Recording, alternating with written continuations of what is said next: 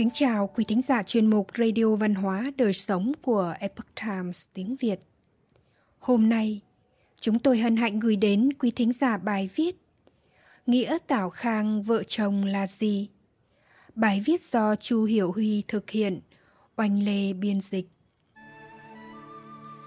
Trong xã hội hiện đại bị ảnh hưởng bởi các quan niệm biến dị, thì chuyện người chồng bỏ rơi người vợ kết tóc cùng chung hoạn nạn với mình là điều không hề hiếm. Phẩm chất Tào Khang Chi Thê bất hạ đường được người xưa gìn giữ cùng với tình cảm ân nghĩa vợ chồng được truyền đạt đằng sau nó. Đối với rất nhiều người ở thời đại hiện nay mà nói thì là một việc khó tưởng tượng. Tào Khang Chi Thê bất hạ đường xuất hiện sớm nhất trong hậu Hán Thư, được nói bởi một vị đại thần tên là Tống Hoàng dưới đời vua Quang Vũ Đế thời Đông Hán. Tào Khang thời xưa dùng để chỉ những thực phẩm thô ăn lót dạ như cám gạo. Hạ đường, ý là đuổi ra khỏi nhà. Ý nghĩa của câu này là sẽ không ruồng bỏ và phụ lòng người vợ đã kết tóc từng đồng cam cộng khổ với mình. Tống Hoàng tại sao lại nói ra lời này? Ông rút cuộc là người như thế nào? Trong sử sách có ghi chép rằng Tống Hoàng tự là trọng tử, là người huyện Trường An, quận Kinh Triệu, chính là Tây An Thiểm Tây ngày nay. Phụ thân của ông là Tống Thượng, vào thời Hán Thành Đế, nhà Tây Hán, làm quan đến chức thiếu phủ. Sau khi Hán Đế kế vị, bởi vì không đồng ý thuận theo lộng thần Đồng Hiền, nên bị Đồng Hiền hãm hại với tội danh bất kính. Tống Hoàng dưới thời Hán Ai Đế và Hán Bình Đế từng đảm chức thị trung, khi Vương Mãng nắm quyền thì ông đảm nhận chức cộng công. Tuy tính cách ôn hòa dịu dàng, nhưng do chịu ảnh hưởng của phụ thân nên bản thân ông cũng có khí chất cường trực của người đọc sách. Khi quân Xích Mi tấn công vào Trường An, đã phái người chiêu mộ ông ra làm quan. Tống Hoàng trong lòng không hề mong muốn điều này. Vì vậy, giữa đường, khi đi ngang qua cây cầu trên sông Vị, ông đã nhân lúc đó mà nhảy xuống nước. Sau đó, người nhà cứu ông lên, ông bèn giả chết để thoát khỏi việc này.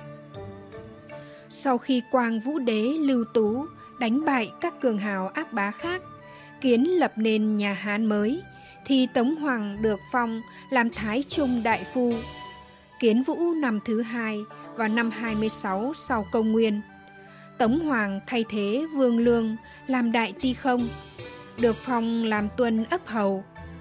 Do được phong hầu nên ông có rất nhiều đất ai, nhưng ông không giữ lại những tài sản dư thừa, lại còn đem địa tô thu được phân chia cho người trong tộc của mình.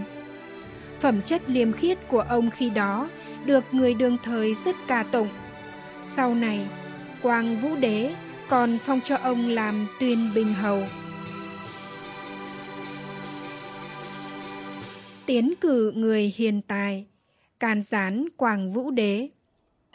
Quang Vũ Đế từng thăm dò Tống Hoàng về người có học vấn uyên bác ở trong nước.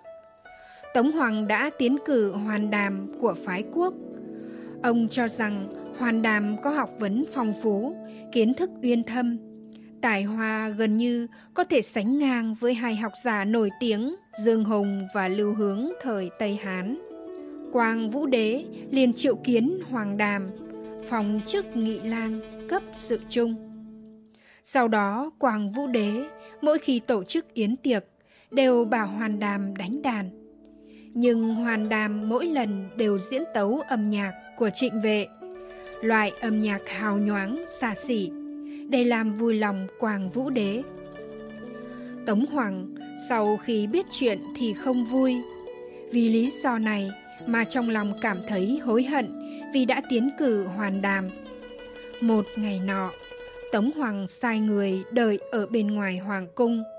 Khi thấy Hoàn Đàm xuất cung thì mời ông ta đến phủ. Tống Hoàng thần mặc quan phục ở đại sảnh chờ sẵn. Sau khi hoàn đàm đến, Tống Hoàng không theo quy tắc mời ông ta ngồi, mà ngược lại còn trách rằng Ta sở dĩ tiến cử ông với Hoàng thượng là vì hy vọng ông có thể lấy đạo đức phò tá quân vương. Nhưng nay, ông lại nhiều lần diễn tấu âm nhạc phóng túng, dầm loạn của trịnh vệ cho Hoàng thượng nghe, làm nhiễu loạn chính âm nhã và tụng. Đó là hai bộ phận lớn trong kinh thi theo sách kinh điển của nho giáo. Điều này tuyệt nhiên không phải là việc mà một bậc sĩ trung thành chính trực nên làm. Tự bản thân ông có thể thay đổi không? Hay là muốn ta xử lý theo quốc pháp? Hoàn đàm ngay lập tức cúi đầu nhận sai. Một thời gian sau, trong một buổi tiệc triệu kiến quần thần, Quang Vũ Đế lại bảo Hoàn Đàm đánh đàn. Hoàn Đàm trông thấy Tống Hoàng cũng có mặt ở đó thì cảm thấy rất bất an. Vì vậy mà kỹ năng chơi đàn không được tốt như trước nữa. Quang Vũ Đế cảm thấy vô cùng kỳ lạ, liền hỏi nguyên nhân. Tống Hoàng rời khỏi chỗ ngồi, cởi bỏ mũ quan rồi tạ tội với Quảng Vũ Đế rằng Sở dĩ thần tiến cử hoàn đàm là vì hy vọng ông ta có thể lấy khí tiết trung thành chính trực để dẫn dắt quân vương. Nhưng nay, ông ta lại khiến triều đình say đắm trong âm nhạc phóng túng dầm loạn của trịnh vệ. Đây là tội của thần. Quang Vũ Đế nghe xong thì hết sức nghiêm túc mà nhận lỗi với Tống Hoàng, đồng thời bảo ông đội lại ngũ quan. Sau đó, Hoàn Đàm cũng bị miễn chức cấp sự trung. Tống Hoàng với phẩm đức cao thượng đã lần lượt trước sau tiến cử hơn 30 bậc hiền sĩ như Phùng Dực, Hoàn Lương. Trong số họ, có người làm đến chức tể tướng, có người là bậc công khanh đại thần, trợ giúp rất tốt cho Quang Vũ Đế trong việc cai quản quốc gia. Một lần nọ, Quang Vũ Đế thiết đãi yến tiệc, mời các vị đại thần. Phía sau ngự tọa, tức chỗ ngồi của vua, đổi một bức bình phong mới, bên trên vẽ hình mỹ nữ. Giữa buổi tiệc, Tống Hoàng chú ý thấy Quảng Vũ Đế nhiều lần quay đầu nhìn bức bình phong. Liền sau đó, ông dùng sắc mặt nghiêm trọng mà khuyên Quang Vũ Đế rằng Vị kiến hiếu đức như hiếu sắc giả. Chưa từng thấy ai yêu thích đạo đức như yêu thích nữ sắc. Quang Vũ Đế lập tức sai người dỡ bỏ bức bình phong. Sau đó, cười mà nói với Tống Hoàng rằng Ta thấy lời hợp với đạo nghĩa thì lập tức nghe theo. Thế nào hả? Tống Hoàng hồi tấu. Bệ hạ tu dưỡng đức hạnh, thần quá đỗi vui mừng. Tào Khang chi thê bất hạ đường. Vào thời điểm đó, chồng của Hồ Dương công chúa, chị gái của Quang Vũ Đế qua đời. Công chúa vì chuyện này mà ngày đêm buồn bã. Quang Vũ Đế muốn chị gái tái giá, bèn tìm cơ hội cùng với chị gái nghị luận về các triều thần. Mục đích thăm dò tâm ý của công chúa.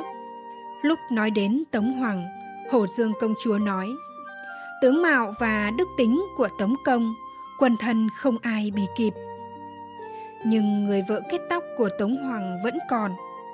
Quang Vũ Đế cảm thấy chuyện này không dễ, tuy nhiên vẫn muốn hỏi ý kiến của Tống Hoàng.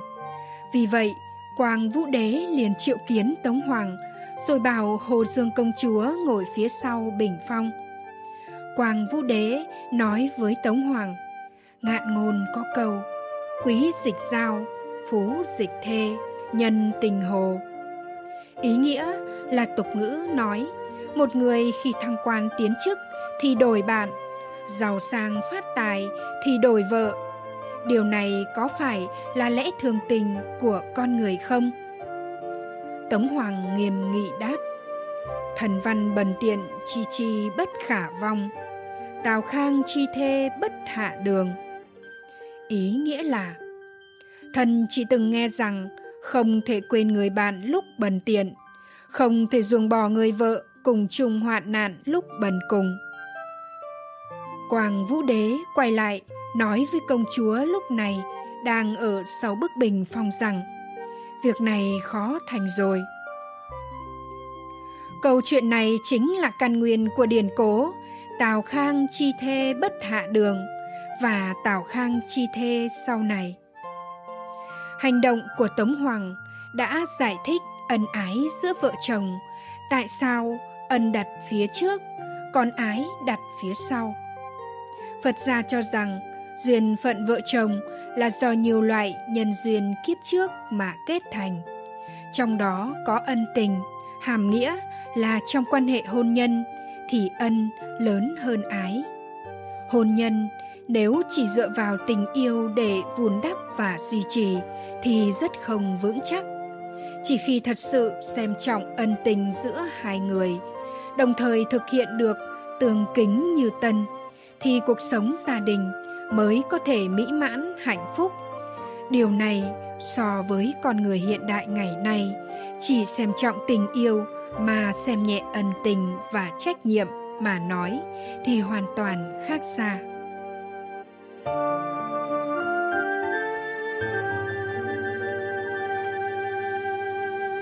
Quý thính giả thân mến, chuyên mục Radio Văn hóa Đời Sống của Epoch Times tiếng Việt đến đây là hết. Để đọc các bài viết khác của chúng tôi, quý vị có thể truy cập vào trang web e itviet.com. Cảm ơn quý vị đã lắng nghe, quan tâm và đăng ký kênh. Chào tạm biệt và hẹn gặp lại quý vị trong chương trình lần sau. Kính chúc mọi điều bình an và tốt lành đến quý vị cùng người thân.